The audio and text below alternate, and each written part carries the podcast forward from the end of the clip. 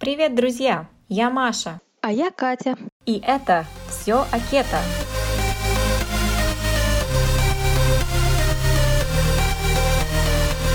Прослушивая данный подкаст, вы соглашаетесь с тем, что информация, содержащаяся в нем, в том числе упоминаемые в нем продукты и добавки, носит информационно-познавательный характер и не является методом лечения или каким-либо еще медицинским указанием к действию для лечения заболеваний. Для использования полученной информации необходимо проконсультироваться с врачом. Данная информация не является медицинской услугой. Мы будем рады видеть вас в социальной сети Instagram в профиле Маши по адресу ketopower.ru и в профиле Кати happykate.ru, а также на сайте Маши ketopower.ru. Все эти ссылки вы сможете найти в описании этого подкаста. А спонсор сегодняшнего выпуска – компания «Медведь и слон». Уже несколько лет компания изготавливает топленое масло кхи высочайшего качества, руководствуясь тремя принципами – здоровье, сила, красота. Что такое масло кхи и для чего оно может быть нужно? Это перетопленное в печи и затем тщательно очищенное сливочное масло высочайшего качества. Мелкая зернистость застывшего готового продукта и кристальная чистота растопленного масла – гарантии высокого качества. Регулярное потребление правильных животных жиров позволяет человеку полноценно усваивать все питательные вещества и поддерживать здоровье всего организма. Масло кхи, к тому же, не содержит лактозы и казеина, а значит подойдет всем. Изготовлено с душой и любовью, а качество проверено лично нами. Хотите стать спонсором этой программы? Обращайтесь по адресу admin собака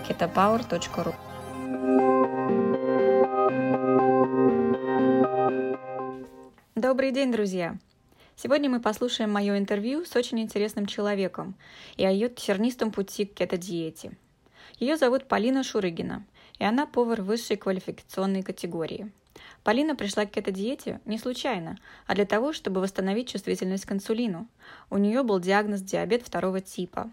И как это часто бывает, традиционные методы лечения ей не помогали, несмотря на то, что Полина строго следовала всем рекомендациям, которые давали ей специалисты. Мне кажется, этот эфир будет очень полезен тем, кто еще не решился перейти на кето, чтобы вылечить диабет второго типа или преддиабетное состояние.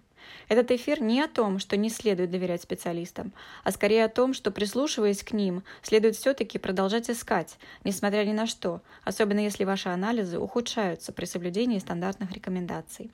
Итак, давайте слушать. Привет, Полина, как дела? Привет, Маша, дела отлично.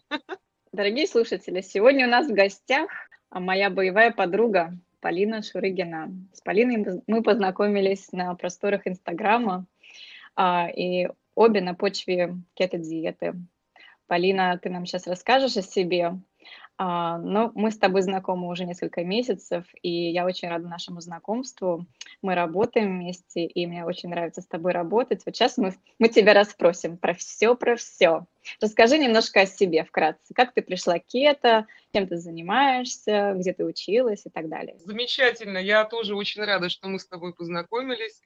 Э, благодаря интернету сейчас это возможно абсолютно из любой точки мира и работать, и сотрудничать, и общаться. Замечательно, замечательно. Прогресс не стоит на месте, и мы движемся вместе с ним. Вкратце расскажу о себе. Меня зовут Полина, я кулинар по призванию и по образованию. Хорошо. А, ну, расскажи просто, как ты пришла к кето-диете, какой у тебя был путь? Именно почему кето, как ты начинала? Да, расскажу, как я пришла кетогенной диете. А, начну с того, что у меня а, диабет второго типа. Коему предшествовала инсулинорезистентность э, в очень ран, раннем возрасте, которую мне диагностировали. Диагноз диабет второго типа мне поставили около 10 лет назад. А, мне было 24 года. Тогда я совершенно не знала, ничего про это заболевание, ни как с этим жить, ни как с этим работать. Диабет второго типа у меня приобретенный. Вследствие ожирения, метаболического синдрома, началось все с инсулинорезистентности, постепенно я дошла до такого состояния. Когда мне озвучили этот диагноз, э, я сразу стала искать э, возможности борьбы с этим заболеванием приобретенным. Началось все с контроля рациона, подсчета калорий, правильного питания и общих э, рекомендаций для диабетиков, которые дают по сей день. К сожалению, складывалось так, что мое состояние не улучшалось. Я сбросила... Скажи, что именно тебе советовали, это всем интересно. Мне советовали... Так, ну, вкратце расскажу о ситуации, которая у меня присутствовала. Например, э, уровень сахара натощак, уровень глюкозы в крови натощак э, свыше 11 миллимоль был, э, гликированный гемоглобин свыше 7%, и гиперинсулинизм, гиперинсулинизм, забыла уже это слово, замечательно, я уже... Гиперинсулинемия, да, да длинное да. слово забыла, как это произносится, и слава богу. Сегодня mm-hmm. снимала документов, вспоминала всю эту свою ситуацию вот, э, свыше 30 микроединиц на миллилитр. Wow. Такие высокие показатели. Я обращалась к эндокринологу, я наблюдалась специалистом. Что мне советовали? Мне советовали а, стандартную диету и сахароснижающие препараты, в частности, вот э, вещество метформин. Я начинала с 500 единиц, и впоследствии эта доза выросла до 3000. Это были самые критично высокие дозы при моем диагнозе. Э, мне рекомендовали питаться обезжиренными продуктами, медленными углеводами, да, то есть мы заменяли пшеничный хлеб на цельнозерновой, э, э, рис на бурый, белый рис на бурый рис, гречку, ну и так далее. Стандартные рекомендации, которые дают а, диабетик. Этой диете я следовала в течение шести лет. Я хорошо похудела, я очень строго следовала этой диете, но, к сожалению, мои показатели по, по здоровью, они не улучшались. У меня был по-прежнему очень высокий уровень инсулина, даже натощак э, после еды был в несколько раз превышен. И меня это очень сильно беспокоило. Дозы метформина постепенно повышались, повышались. И я угу а, стала искать для себя дальнейшие пути вот решения этой проблемы. В кетогенной диете я услышала около также лет 6 или 5 назад. В то время очень мало было информации на этот счет, очень мало грамотной информации. Те источники, к которым я обращались, они в общих чертах описывали кетогенную диету и очень э, критично были настроены по отношению к диабетикам, когда не говорилось о том, первый диабет или второго типа диабет – Просто категорически кетогенная диета, она не рекомендовалась для диабетиков. Поэтому почему? Я, если честно, точно вот конкретно не помню почему. Там описывалось все в общих чертах, и я, ну, как, как говорится, прочитала и забыла. Я, я приняла mm-hmm. на веру, что этот результат мне не подходит, может усугубить мое состояние, да, мне станет еще хуже. Ну, я приняла эту информацию и не стала дальше ее изучать. Вот. Mm-hmm. Это было много лет назад, несколько лет. Тогда о кетогенной диете действительно в России было очень-очень мало информации. А та, что была, она ограничивалась какими-то общими, общими чертами.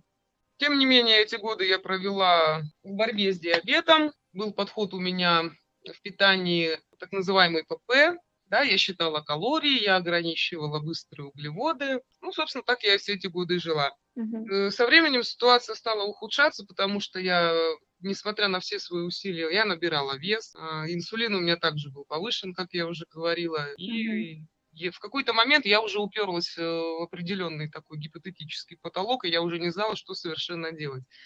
А, мои врачи советовали мне еще меньше есть, практически полностью убрать жир, из своего рациона, mm-hmm. оставить только полезные источники в незначительных количествах.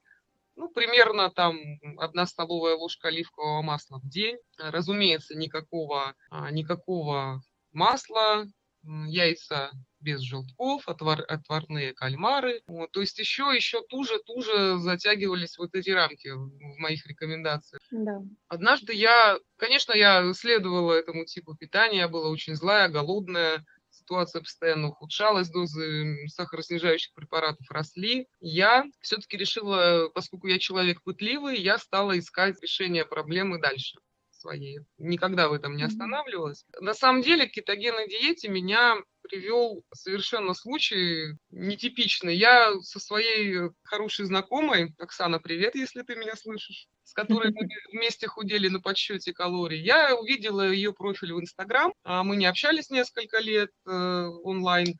Я увидела ее профиль, нашла ее профиль в Инстаграм, и поразилась, насколько потрясающе она выглядит. Мы с ней разговорились, и я заметила, что она следует кетогенной диете. Я насторожилась. Оксана замечательно при этом выглядит, потрясающе себя чувствует. И э, поскольку мы с ней путь прохудения проходили вместе, я, конечно, я к ней прислушалась. Потому что у человека есть такие результаты, я их вижу. Она рассказала мне о том, что она находится на кетогенной диете, и я пошла изучать вопрос. Я пошла изучать этот вопрос в интернет, к специалистам. И очень долго, я, наверное, месяца четыре читала, изучала, исследовала этот вопрос, старалась как-то вот на себя его спроецировать. И одним днем, накануне отъезда в отпуск, я приняла это судьбоносное для себя решение. Я наконец-то плотно, вкусно и жирно поела. Наконец-то я насытилась. А на следующий день я уехала в отпуск на две недели. Поэтому период кетоадаптации у меня пришелся именно на эти две недели, когда я была в отъезде. Почему? А куда ты ездила? А, ездили мы в Казань, в Татарстан, Нижний Новгород, ага. Казань. У нас было автомобильное путешествие. Ну, расскажи про свою адаптацию тогда, да, расскажи. Я, да, расскажу про свою адаптацию. Ну, э, забегая вперед, я скажу, что лично для себя я бы ничего не поменяла. Потому что Э, я приняла, я приняла это решение перейти на кетогенную диету именно в отъезде, именно в отпуске, потому что я знала, что меня ожидает много впечатлений, новые люди, новые знакомства, новые города. И это меня очень сильно бы отвлекало от тех пугалок и страшилок, которые я начиталась да, об этом, о, о кетоадаптации, да. о спутанности сознания, слабости и, и прочих прелестях э, кетогриппа так называемого. Поэтому я решила, что если я уеду из привычного для себя окружения, мне будет проще отвлечься. В целом я была готова к тем проявлениям, о которых была наслышана, я их ожидала. Они были, но они прошли не в такой критичной мере, насколько я предполагала. Я считаю, это произошло так, потому что я годами сидела на правильном питании, и, в принципе, ограничения в рационе и умение держать себя в руках для меня были знакомы. Также я уже очень давно, я уже много лет отказалась и от сахара, и от рафинированных углеводов. Это тоже облегчило мой, мой переход на, на кето-диету, поэтому я считаю, что все прошло довольно гладко и гармонично. А вот переход с самого как бы, минимального количества жира к максимальному, как это ты перенесла? Переход от минимального к максимальному количеству жира, ну, я скажу в граммах. Я помню, что перед переходом э, жир в моем рационе составлял э, около 35 грамм в сутки. И я не сразу добавила огромное количество жира для себя, хотя очень хотелось наконец-то почувствовать себя сытой. Да. Я добавила, по-моему, сначала грамм до 50, потом повысила до 70. И дальше в течение двух недель, пока была в отъезде, я не контролировала количество жиров в своем рационе и количество белка. Единственное, на что я обращала внимание, это на практически полное отсутствие углеводов в своем рационе. Что я почувствовала? Конечно, мой э, ЖКТ отреагировал соответствующим образом. Он был в шоке вместе со мной. И, но в целом э, все прошло довольно гармонично. А, больше меня одолевали именно такие проявления, связанные со спутанностью сознания. Вот как раз mm-hmm. были такие моменты, когда я жутко тормозила, что называется, да. Конечно, я не садилась за руль в этом состоянии. Вот, у меня были ну, такие, такие именно проявления заторможенности, спутанности сознания. А у меня были, были судороги, к ним я была готова. Я уже читала про электролитр, я уже все знала на тот момент, поэтому я запаслась. Я пила бульоны, Э, по возможности в путешествии принимала соль, пила очень много минеральной воды и постепенно вводила в свой рацион достаточное количество продуктов. Конечно же, я совершала при этом ошибки. К основным ошибкам я отнесу а, то, что я, во-первых, я позволяла себе выпивать сухое вино.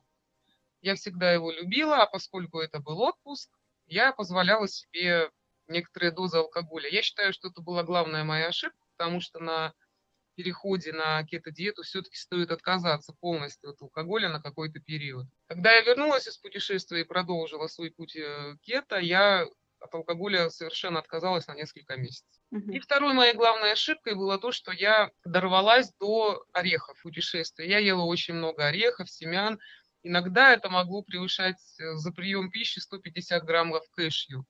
А впоследствии, угу. уточнив, сколько же углеводов содержится в орехе кэшью, я поняла, что это и были мои ошибки.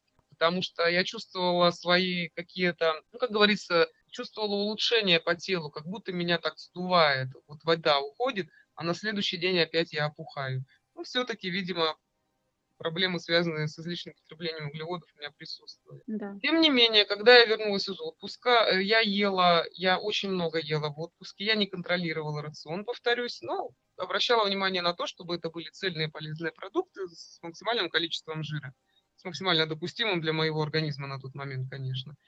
И я отметила тот момент, что я приехала из отпуска по одежде минус один размер. То есть, несмотря на... За две недели.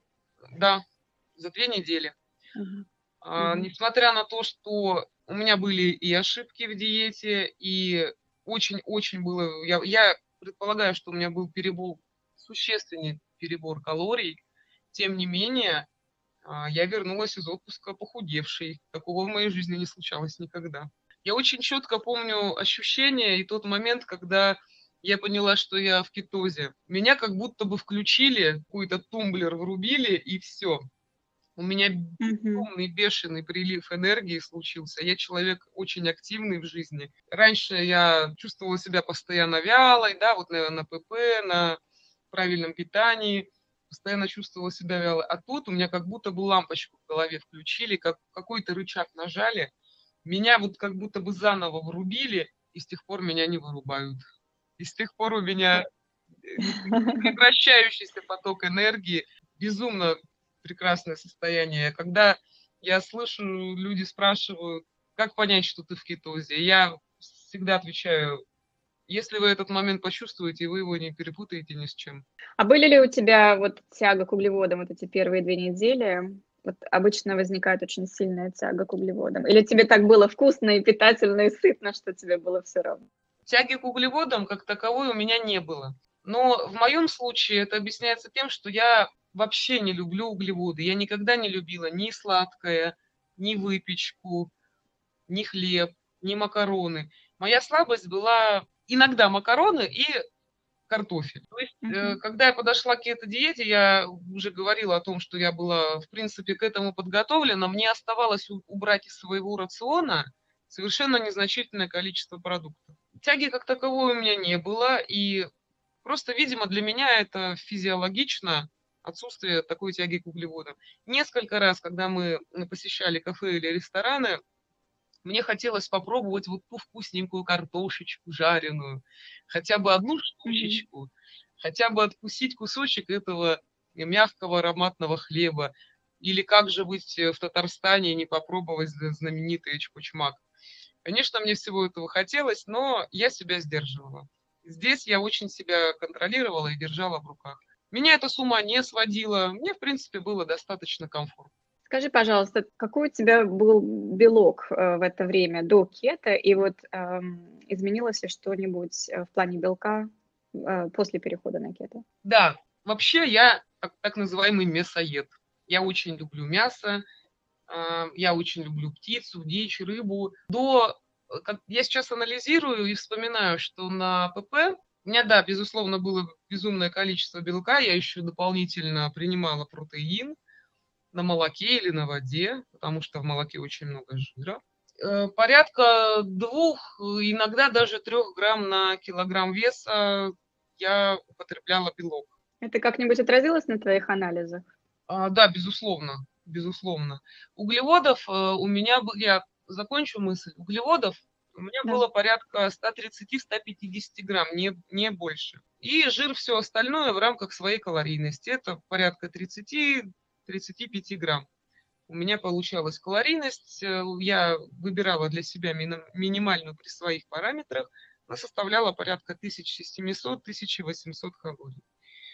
Поэтому, да, преимущественно в моем рационе присутствовал белок. И Я не следовала ни протоколам э, каких-то дюканов, диеты дюкана или еще прочим. Просто я выбирала для себя эту пропорцию сама по, по собственному самочувствию. Мне так было комфортно 6 раз в день питаться, позволять себе фрукты в виде сладости, это был максимум. Ну и, собственно, вот. И регулярно контролировала свой инсулин, и тем не менее он всегда был у меня выше нормы и натощак, и после еды. Сейчас, как я понимаю, это все было следствие избыточного потребления белка. Когда я перешла на кетодиету, я убрала полностью углеводы. Сначала грамм до 50, ну, буквально день на третий я поняла, что я могу и полностью их убрать. Тогда я еще не понимала, правильно ли это, но я действовала чисто интуитивно. А, я не снизила количество белка, но я добавила количество жира, и калории из углеводов я заменила жировыми если так можно сказать. То есть количество белка у меня осталось тоже, все остальное составляло жир. В начале пути кето-диету я понимала как то, что сейчас называют карнивор, как пищу животного происхождения, полностью исключив пищу растительного происхождения. А количество, э, вернее, качество вот этого белка поменялось? То есть, может быть, ты ела кура-грудку до, и вот теперь ты перешла на жирные, жирные виды мяса? Или вот этот белок остался неизменным? Качество белка в целом не поменялось, потому что я всегда питалась э, натуральными цельными продуктами. Я всегда выступала за этот подход. Mm-hmm. К тому же, как кулинар, я выбираю эти продукты, потому что я знаю их свойства и знаю их качество. Если я ела раньше курогрудку, да, конечно, я, я, я ее ела, и сейчас я продолжаю есть иногда курогрудку, либо в составе сложных блюд, такие как салаты или супы, либо с жирными соусами.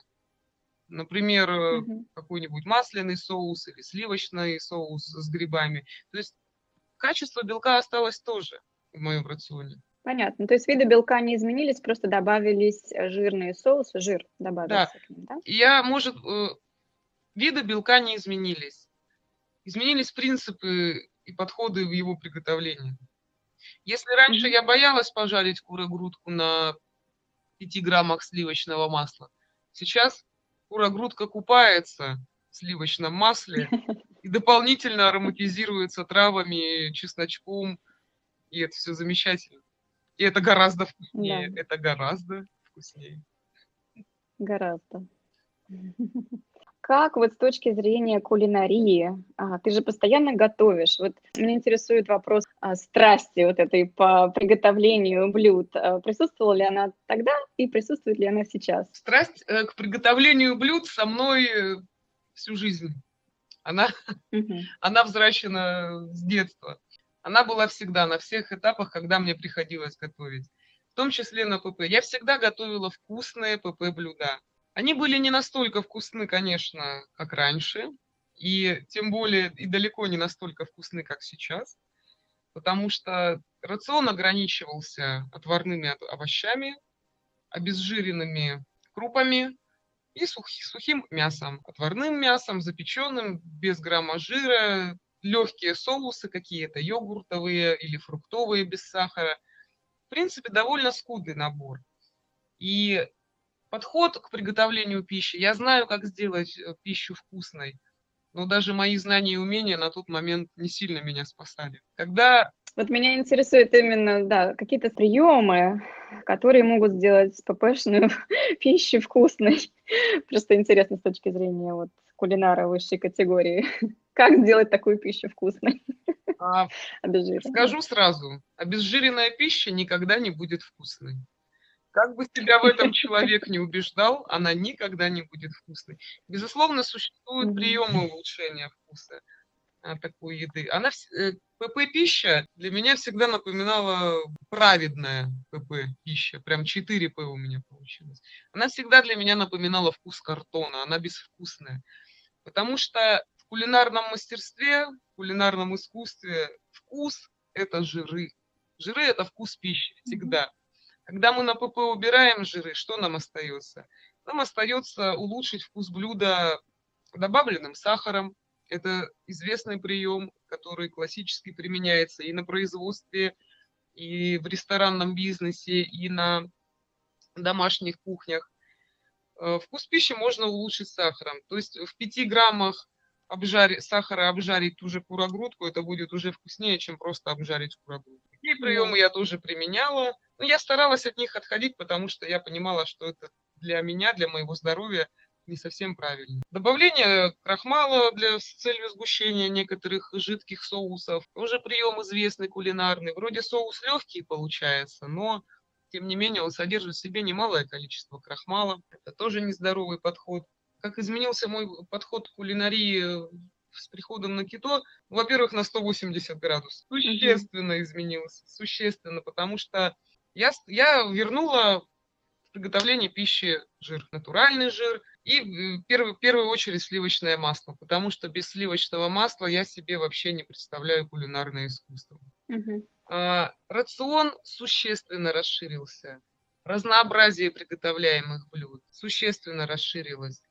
Теперь можно, если я выбираю мясо, я могу его не только жарить и отваривать и с жирными соусами а, подавать, я могу и бризировать, и тушить в жирных соусах, и запекать жирными соусами, и подавать идеально сочетаемые гарниры – то есть ассортимент, ассортимент существенно вырос. Новички боятся того, что кето-диета ограничена, что нам нельзя ни зерна, ни фруктов, ни того, ни другого. Как бы возникает такой вопрос, что же готовить, что есть. У меня два вопроса. Как, если ты ходишь по ресторанам, что ты там заказываешь? Ну, начну с того, что я по ресторанам хожу очень редко, а, ввиду просто нехватки времени. Если я все-таки попадаю в заведение общепита, я выбираю максимально простые блюда.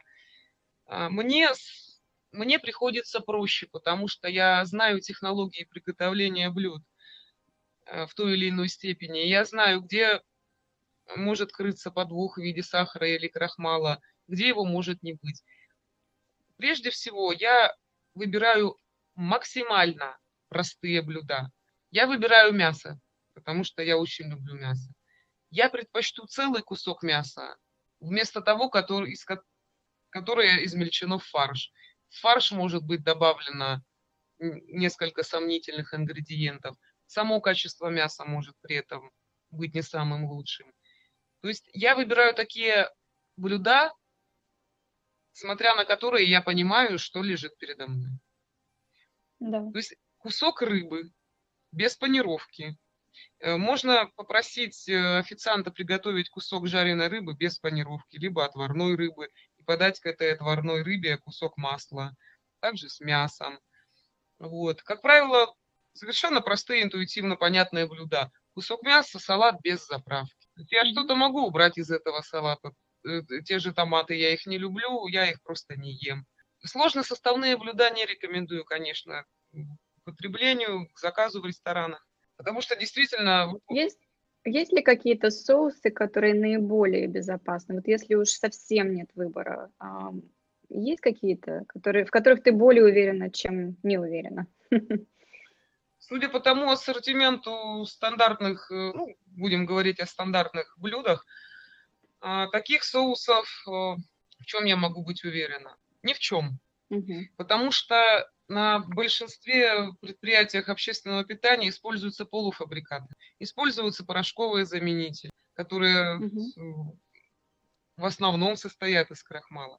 Если ресторан высокого уровня, если заведение уважает себя, они приготовят такой соус самостоятельно, но все равно он будет содержать в себе недопустимые для нашей диеты ингредиенты. Поэтому, опять же, все самое простое – Оливковое масло с лимонным соком, замечательный соус заправка, простое сливочное масло или сливочное масло с какими-то вкусоароматическими добавками. Такое может быть в ассортименте ресторана. Нужно спрашивать и уточнять.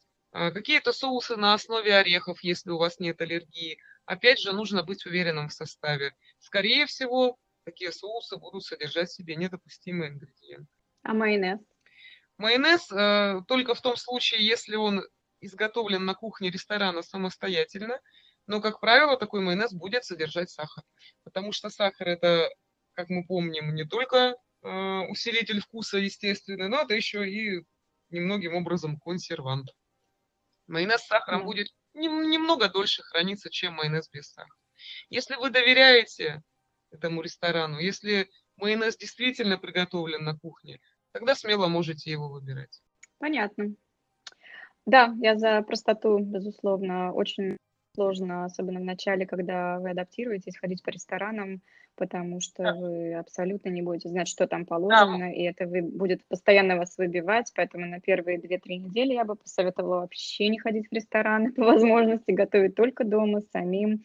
Если, конечно же, в, в разъездах и так далее, ну, опять же, как Полина сказала, самое-самое простое. можно, К сожалению, так. Яйца тоже безопасны в этом плане. можно я, пожалуйста, дополню по поводу соусов. Мой любимый замечательный соус blue cheese, да, на основе сметаны Да. и э, голубого сыра с и добавлением чеснока или перца.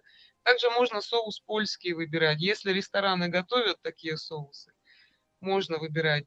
Голландский соус, приготовленный на основе сливочного масла и яичных желтков. Опять же, нужно убедиться, что там не будет сахара. Спрашивайте либо масляные, либо сливочные соусы. Только уточняйте наличие Да. сахара. И я хочу дополнить о том, что я тоже, я бы тоже рекомендовала воздержаться от посещения ресторанов, кафе в период кето-адаптации или первый месяц, ну, насколько это возможно. Потому что велик соблазн сорваться. Не только сладкие напитки могут присутствовать, которые очень хочется попробовать, новые интересные блюда, которые очень хочется попробовать.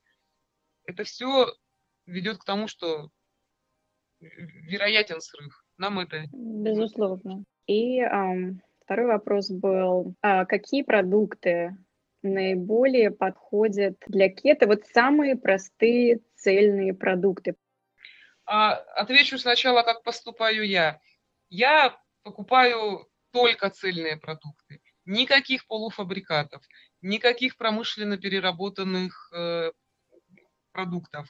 Если я выбираю мясо, то я выбираю мясо крупным куском. Если я выбираю птицу, то я покупаю целую птицу. Впоследствии я ее разделываю на какие-то части, которые мне необходимы. Я стараюсь не покупать продукты, которые содержат больше двух-трех ингредиентов. Рыба, соль, да, если я выбираю слабосоленую рыбу. Опять же, Да. максимальная простота. Доверяйте своим глазам. Вы должны понимать, вы должны видеть, что вы покупаете. Обязательно читайте этикетки на сложно сочиненных продуктах, консервах. Категорически не рекомендую покупать промышленные колбасы, категорически не рекомендую употреблять их в пищу, потому что, безусловно, там будет содержаться сахар, а также м, не, м, исто- возможно наличие источников некачественного, неполноценного белка. Не покупайте переработанные продукты. По возможности избегайте. Если возникает необходимость что-то быстро купить и съесть, выберите натуральный продукт. Выберите печень трески к- консервированную в масле. Выберите сардины в масле. э, Шпроты, в конце концов, если вы это любите. А Покупайте сливочное масло, сыр, яйца. То есть самые максимально-максимально простые ингредиенты. А ты заботишься о качестве мяса э, в плане вот травяного вскорма, вот это все, или ты покупаешь обычное мясо? Последнее время я озаботилась этим вопросом, как, когда стала изучать э, именно глубоко продукты для кетогенной диеты. Вообще, я стараюсь выбирать мясо травяного откорма потому, что оно у нас доступнее и дешевле в цене, нежели зерновой откорм. Популярность э, мяса, мы говорим о говядине, комбинированного откорма, когда часть жизни животное проводит на пастбище, и часть жизни оно переходит на кукурузный, на зерновой откорм. Мясо травяного откорма у нас купить проще, у нас купить дешевле. Опять же, все зависит от производителя.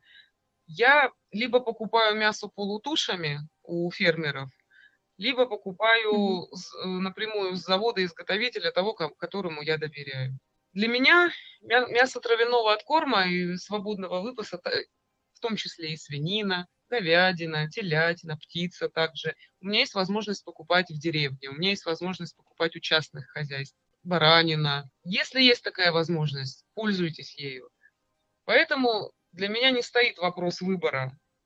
Российский рынок не настолько насыщен мясом зернового откорма, чтобы как-то об этом заботиться на уровне экологии и, и, и внутренней своей экологии в частности. В больших городах, как правило, выше предложения. Я доверяю крупным мясоперерабатывающим заводам потому, что у них очень высокие стандарты сертификации.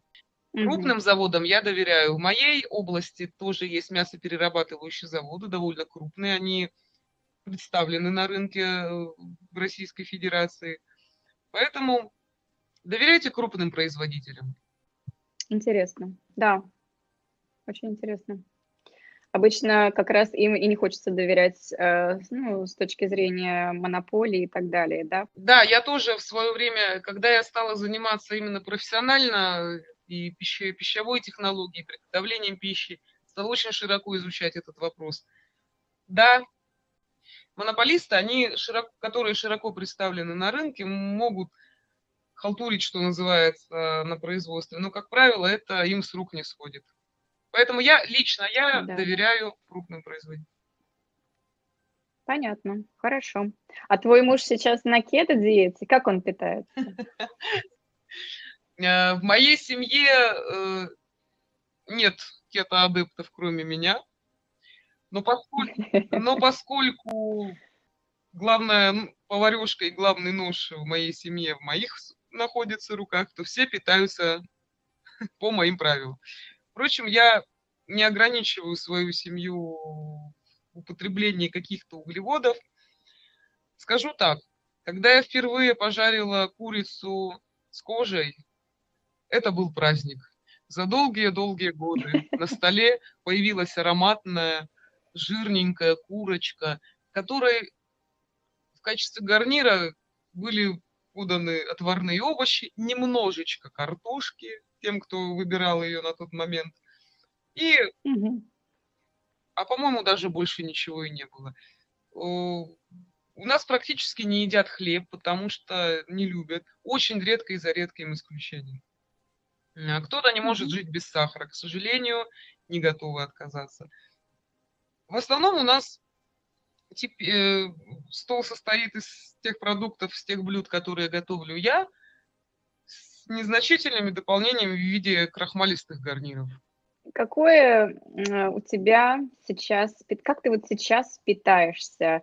Это вопрос с подвохом, потому что я знаю ответ, и на самом деле это очень интересно. То есть ты целый день готовишь, ну, не целый день, но ты очень много готовишь эти невероятно вкусные блюда, которые, кстати, дорогие слушатели, вы можете найти у Полины на блоге, все ссылки я дам а, в описании этого эфира, вот. И у нее есть сайт, на котором она выкладывает эти блоги. И у нас э, вместе с Полиной есть рецепты ее изготовления, так сказать, а, по тегу э, рецепты Keto Power. Тоже можно найти все эти невероятно вкусные блюда. Так вот, как ты сейчас питаешься или, может быть, не питаешься?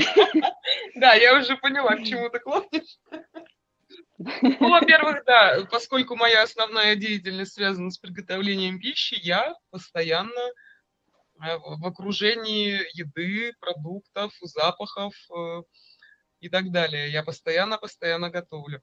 Я питаюсь, как я начала в начале своего пути на кето-диете, так и продолжаю. В основном это пища животного происхождения, практически полное отсутствие углеводов. Друзья, это мой выбор, это мне так комфортно. Я пришла по комфорту именно к такому уровню питания. Я очень редко ем растительную пищу, вот я ем ее в сезон. Кто-то в сезон предпочитает лакомиться ягодами, а я полакомлюсь салатом с грядки. Такой салат для меня гораздо предпочтительнее и вкуснее, нежели того, что продается на полках супермаркетов круглогодичных за большие деньги. А, в моем рационе присутствует на постоянной основе костный бульон. Замечательный наш эликсир молодости, как я его называю – присутствует постоянно в виде холодных блюд, таких как студень или холодец. А, я этот бульон использую в супы. А, супы в основном у меня ну, в, осенне-зимний период я ем супы, и они такие больше густые, как вторые блюда, напоминают, с фрикадельками, опять же, с мясными, с добавлением масел, а, топленого сливочного или красного пальмового масла сырого. Э, я тушу мясо с добавлением костного бульона и некоторых видов овощей вкусовых. То есть питаюсь я преимущественно пищей животного происхождения а, с полезными жирами.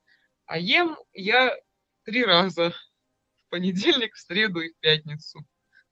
Вот, вот оно. Трехразовое питание. У меня, у меня трехразовое питание, э, как я шучу, ем три раза понедельник, среда, пятница. На самом деле, конечно, все не так критично, но когда я кето адаптировалась, я начала эксперименты с интервальным голоданием. Спустя примерно полгода я смогла обходиться без, без пищи более 16 часов. Я стала наблюдать за собой. 16 часов, 24 часа, 48 часов, 98 часов, как у меня mm-hmm. был непрерывный цикл голодания. Это был эксперимент, я хотела понять, как я себя чувствую. На фоне голодания я э, контролировала все свои показатели, да, замеряла уровень сахара в крови, уровень глюкозы в крови. И это был эксперимент, который привел меня к фантастическим результатам. К фантастическим результатам mm-hmm. в отношении общего самочувствия, в отношении избавления от пищевой зависимости, в отношении вообще общего качества жизни. И с тех пор я стала практиковать э, периодическое голодание, продолжительное. На данный момент у меня получается примерно такой расклад в неделю непрерывного голодания 80 90 часов, примерно в начале и в конце недели. А в, в эти промежутки я питаюсь либо один, либо два раза в день. Преимущественно один, потому что я насыщаюсь, мне этого достаточно. Я давно не контролирую калории, но я контролирую количество и качество поступающих белков и жиров в моем рационе. И когда я, я чувствую свой баланс, и мне достаточно комфортно. И я забыла сказать очень важную вещь добавить по поводу относительно диабета и голодания. Это хорошая практика, которая не ухудшает мои показатели, а полностью отменила метформин я спустя 6 месяцев на кетогенной диете. Вот уже месяцев 8 я полностью отказалась от сахароснижающих препаратов. Да, это чудо, конечно, да. Польза, Здорово. польза периодического голодания, интервального голодания а, улучшается чувствительность рецепторов клеток к инсулину, да, и я это чувствую на себе. Поэтому для меня это прежде всего оздоровительная практика. Кето это навсегда или только для того, чтобы наладить здоровье? Как ты считаешь? Для тебя лично. Судя по моим улучшившимся показателям моего здоровья, общим показателям, я имею в виду не только сахарный диабет второго типа, но и такие воспалительные процессы в моем организме, которые присутствовали со мной всю жизнь. А для меня эта диета – это навсегда. Я пришла, дополню да, свой рассказ, э, надо было сказать это в начале, но я пришла на кетогенную, перешла на кетогенную диету с целью именно оздоровиться. Как помню, я тогда поставила себе план, что месяца три я попробую тип питания. И, конечно же, я хотела похудеть, у меня присутствовал избыточный вес. Он присутствует и сейчас, он, э, я скинула уже больше 19 килограмм, но я уже давно не взвешиваюсь. И угу. лишний вес у меня сейчас присутствует, но он меня совершенно не беспокоит сейчас. Главная моя цель была в улучшении здоровья и повышения качества жизни. И когда я поняла, что кетогенная диета абсолютно полностью подходит под мой ритм жизни, под мой уровень жизни, отвечает совершенно, абсолютно всем моим требованиям, я решила, что это будет навсегда. И сейчас на кето-диете я уже год и три месяца, уже год и четыре месяца, примерно так. За это время я ни разу не сошла с этого пути, я не проводила никаких рефидов, у меня не было срывов, и я не собираюсь этого делать и в будущем, потому что где-то диета для меня это действительно путь к здоровью навсегда. Да, это прекрасно. Хочу задать такой, может быть, несколько интимный вопрос. А, поскольку у тебя в диете практически отсутствуют овощи, ты говоришь, только по сезону, да? А, откуда берется клетчатка? Ты что-нибудь предпринимаешь специально? Или эм, какие-то добавки пьешь? Или из чего ты берешь клетчатку? И нужна ли она вообще тебе? Да, я ожидала такого вопроса. А, поскольку в моем рационе клетчатка практически полностью отсутствует из э, растительных источников, дополнительно я принимаю псилиум. Но, если честно, я его постоянно то забываю выпить, то пропущу. Очень и очень редко я использую псилиум, когда уж слишком много мяса я съем. Как ты однажды говорила в своем эфире, невозможно съесть два стейка подряд. Так вот я говорю, возможно. Я я как раз тот человек, который съест два стейка, и, конечно, это не всегда, да, чтобы не превысить норму белка, но вот я из тех людей, для которых это вполне реально. Я не использую дополнительные источники клетчатки на постоянной основе, потому что у меня совершенно нет проблем а, с теми проявлениями, которые, а, казалось бы, могут возникать. Я употребляю в пищу продукты животного происхождения, в том числе субпродукты, о которых мы постоянно говорим, да, постоянно восхваляем. Сама пища животного происхождения тоже содержит в себе нерастворимую клетчатку, которая помогает пищеварению. Это э, некоторые части соединительной ткани, которые вот если мы выбираем стейк рибай, то она там присутствует, и она тоже употребляется в пищу. Поэтому лично для меня не требуется какая-то дополнительная, не требуется дополнительный прием клетчатки. Конечно, я с осторожностью подходила к такому типу питания и постепенно-постепенно наблюдала за собой, за реакцией. У меня было на это достаточно времени. Постепенно наблюдала, как мой будет организм реагировать э, с добавлением каких-то зеленолистных овощей, да, которые мы все очень любим, каком количестве. Вот для меня сейчас зеленолистные овощи, которые я употребляю, это максимум один листик на украшение стейка. Совершенно нет этих проблем. Лично мне не нужно. Да. Видимо, вот именно мне чисто физиологически подходит такой тип питания. Друзья, если вы хотите так попробовать, обязательно консультируйтесь со специалистом, обязательно наблюдайте за собой, за своим, за проявлением, как ваш организм будет на это реагировать возможно, очень мала вероятность, но тоже возможно, что такой тип питания вам подойдет, и это будет нормально. Я совершенно согласна, абсолютно все индивидуально, и я не устаю это твердить. Самочувствие прежде всего подкрепляется анализами. Если вы чувствуете себя прекрасно, если у вас со стулом все в порядке, энергии много, то есть и анализы это подтверждают, ну, потому что могут быть разные скрытые вещи, которые не сразу обнаружены, не, сразу проявляются, да, все-таки нужно регулярно сдавать анализы. Так вот, самочувствие, анализы – это вообще главнейший показатель того, что э, диета вам подходит, потому что мы действительно то, что мы едим. Может быть, вот э, человек, который не любит овощи, он их не любит. Просто такая, такое предпочтение, он, ему нравится есть белок. Вот Полина одна из них – из этих людей. А есть люди, которые обожают салаты, и вам это подходит, и вам это нужно. Это кето-диета бывает совершенно разная, совершенно. А вот меня интересует такой вопрос. Вот ты говоришь, ты можешь съесть два куска мяса спокойненько. Тебя это выбивает из кетоза или нет?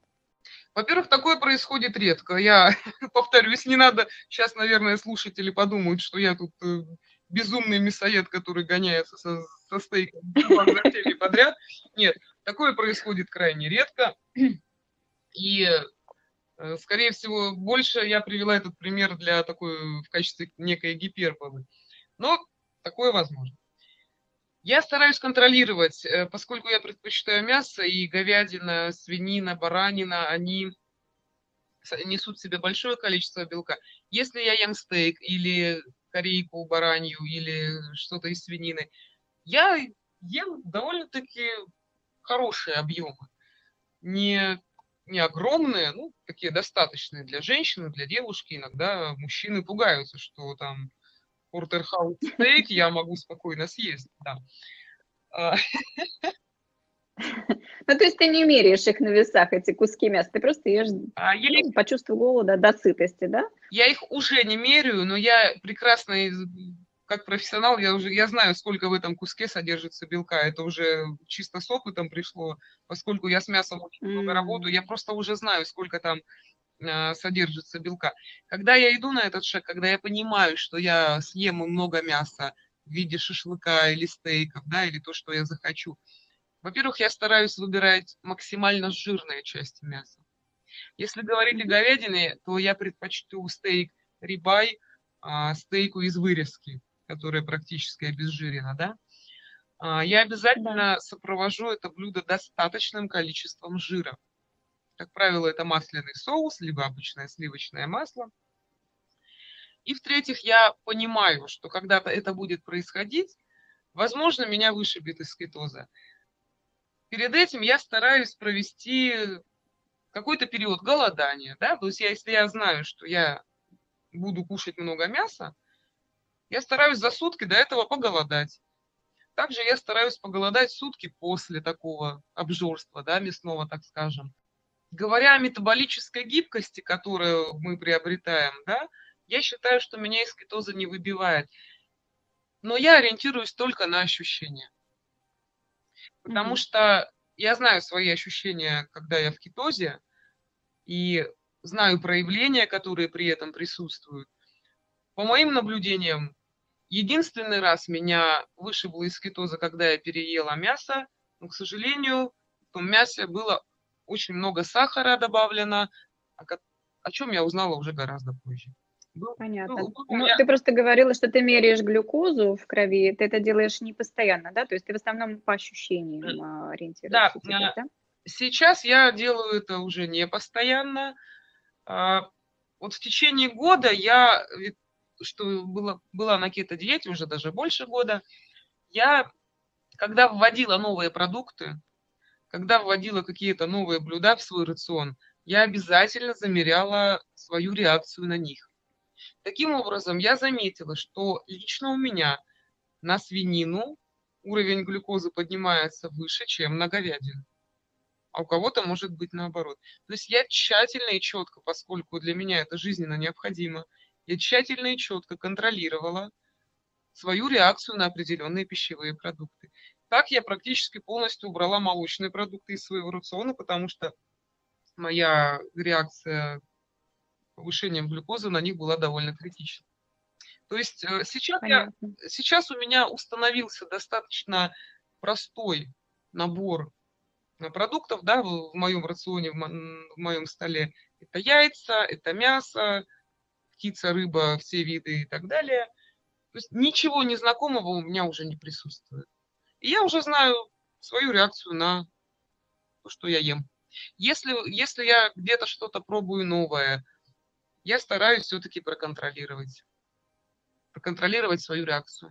То есть, Понятно. Да, да, в таком случае я пользуюсь глюкометром. Через два часа после еды замеряю, как я, как мой уровень глюкозы реагирует на этот продукт.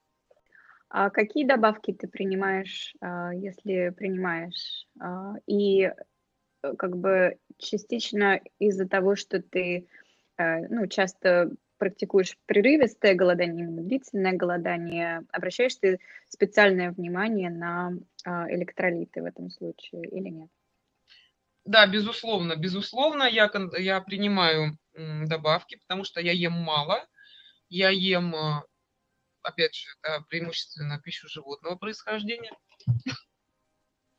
Я принимаю дополнительно э, в форме цитрата кальций, кальций, калий и магний. Также я принимаю омега-3, витамин D3 и общие э, мультивитамины курсами в течение года. Это мои основные добавки, которые вот каждый день на моем столе находятся. Я пью очень много минеральной воды. Электролиты, прежде, на электролиты я обращаю внимание прежде всего. Да, это просто я хочу добавить, что если вы практикуете прерывистое, длительное голодание, прерывистое голодание – это длительное голодание, не интервальное, то есть разница между ними заключается в длительном периоде голода и э, все-таки создающем дефицит калорий. Ну, очевидно, да, когда вы практикуете интервальное голодание, то значит вы просто даете своему пищеварению время отдохнуть от пищеварения. Это не подразумевает дефицит калорий все-таки, хотя многие неправильно это понимают. Так вот, при прерывистом голодании, при длительном, очень важно обращать внимание на электролиты, а, пить их, эм, обращать внимание на баланс электролитов, потому что потом, вот у меня следующий вопрос, после длительного голодания, хотя ты, эм, по-моему, не голодала более трех дней или голодала? Голод, э, длительный период, голодания у меня был 5 дней. Я планировала, я планировала 7 дней, но, к сожалению, так сложилось, что мне нужно было идти в гости, или кто-то ко мне приходил в гости, я не помню. Хотя бы за сутки до этого мне нужно было э, пищу, пищу как-то вот употребить ввести. Да. да. А как ты вводила? Потому что это очень важно. Есть такой синдром рефида, когда а, если резко вводить пищу после длительного голодания, можно даже умереть, а, естественно. То есть там проблемы в электролитах. Я почему спрашиваю про электролиты, как ты к этому подходишь? Как ты выходишь из длительного голодания? Да, я не знаю насчет э, синдрома повторного кормления, да, ты имеешь в виду? Да, да. Когда, я не знаю, когда можно его считать таковым, и вот период в 5 дней достаточно ли он для того, чтобы считать повторный прием пищи уже как за синдром, я не знаю, к сожалению, я не изучала глубоко вопрос вот этого возобновленного кормления. А, конечно, я подходила разумно. А, я понимала, что вот, вот эти пять дней, которые я была полностью на голоде, опять же уточню, я пила жидкость, и это была минеральная вода, чай, кофе. Угу. Электролиты принимала дополнительно, витамины по полной программе, естественно. А, я, я уже подходила к тому, чтобы выходить из голода. Я сейчас вспомню, я вспоминаю, у меня был костный бульон в небольшом количестве, по-моему, миллилитров 150. И у меня было одно смятку сваренное яйцо. Это был мой прием пищи после длительного голодания. Я, я помню, что я этим объемом очень сильно наелась в тот момент. И угу. часа, по-моему, через два или три я что-то съела мягкое, по-моему, это была печень трески, кусочек, там буквально ложечка. Я есть не хотела, но мой организм постепенно понимал, что вот надо будет опять что-то переваривать, да. Вот. Да. И, у меня были еще сутки до того, как э, предстояло какое-то подобие застолья, да, на котором я должна была присутствовать. Собственно, почему я и прервала это голодание. В течение следующего mm-hmm. дня я пила бульон со взбитым яйцом, да, то есть разогрела бульон, взбила туда яйцо, а, уже добавила немножечко, по-моему, домашнего майонеза. То есть постепенно-постепенно жиры были, и к вечеру я уже съела что-то твердое. По-моему, это был кусок сала, ну, такое уже поосновательнее твердое. Но мясо не ела, конечно. То есть я выбирала те продукты, которые минимально нагрузят мой ЖКТ, но при этом дадут мне максимум энергии. Отлично. Да, Хорошо, ну мы говорим уже долго, а у меня еще куча вопросов. Может быть, мы организуем второй эфир с тобой а уже по продуктам, потому что у меня действительно очень много вопросов именно по продуктам. Как, например, готовить печень, да, вот наш любимый субпродукт, да. как его правильно приготовить там. А, но все-таки у меня не укладывается в голове, как ты можешь готовить так вкусно, так качественно и не есть э, вот так длительно, такими длительными периодами. Ты знаешь, я сама удивляюсь, на самом деле, как это, как это возможно, потому что, да, поскольку деятельность связана с продуктами питания, даже те рецепты, которые я предлагаю э, нашим с тобой подписчикам, я их готовлю, я фотографирую, но я это не ем. Ем очень редко, конечно.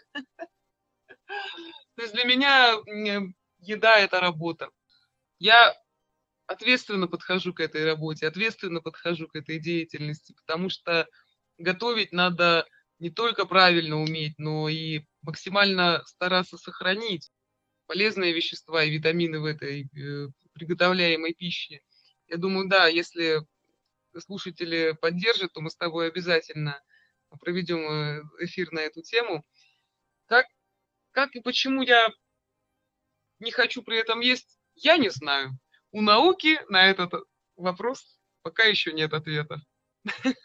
Но я считаю, что пройдя путь полной кето-адаптации, а, чувствую себя абсолютно здоровым и счастливым человеком.